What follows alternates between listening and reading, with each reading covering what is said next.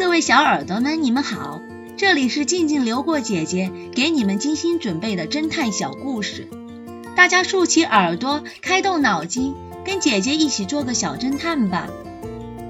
小侦探系列二百六十七，会飞的小偷。一位富翁在城外的别墅里举办了宴会，X 神探受邀前去参加。别墅区里，绿树成荫，鸟语蝉鸣，宾客们一边谈天说地，一边品尝美味佳肴，非常的尽兴。突然，一位女宾客从楼上跑下来，她大叫道：“我的钻石戒指不见了！”哦，原来这位女宾客在洗手间洗手时，将钻石戒指放在外面靠窗的桌子上。出来后，发现钻石戒指不见了，门是关着的，洗手间在三楼，也没有人来过。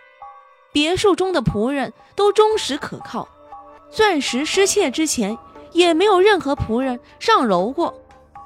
窗户外面也没有梯子，难道小偷是从天上飞来的？富翁对此事非常的生气，因为在他的别墅里。已经是第三次发生这样的事了，他非要查个水落石出不可。于是他拿起电话准备报警。正在这个时候，X 神探站了出来。他听了女宾客钻石失窃的事，又听了富翁描述之前两次的失窃案。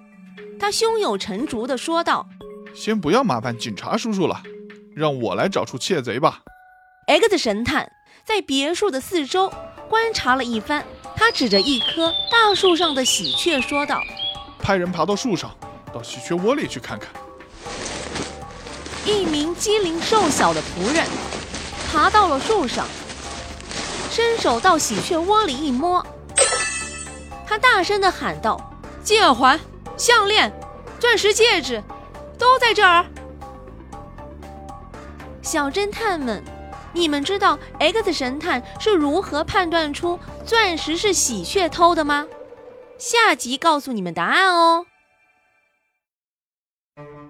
不可能的事，这个故事的真相是：这么沉重的麻袋，再加上一具高大的尸体，很显然，瘦弱的司机是无法一次移动的。原来，这名司机将女性装入麻袋后。